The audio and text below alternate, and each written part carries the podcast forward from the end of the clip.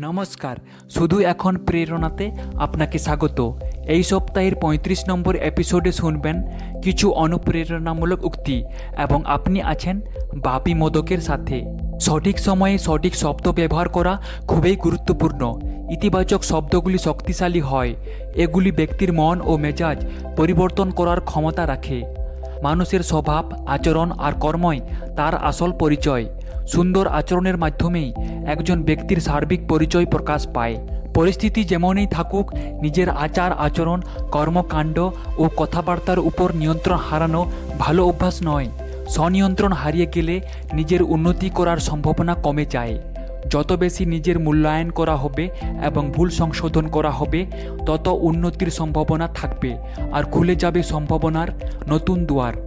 নিজের তুলনা অন্যের সাথে করা উচিত নয়। কেউ কারও সমতুল্য নয়, কারণ প্রত্যেক ব্যক্তি অদ্বিতীয়, প্রত্যেক ব্যক্তি আলাদা। আলাদা তাদের চিন্তা, ভাবনা, ধ্যান, ধারণা, এমনকি জীবনযাপনও। প্রত্যেকটা দিন সবার জন্য সমান সময় নিয়ে আসে। জীবনে যতই বিপরীত পরিস্থিতি আসুক, নিজেকে পরিবর্তন করার ইচ্ছাকে বাঁচিয়ে রাখতেই হবে।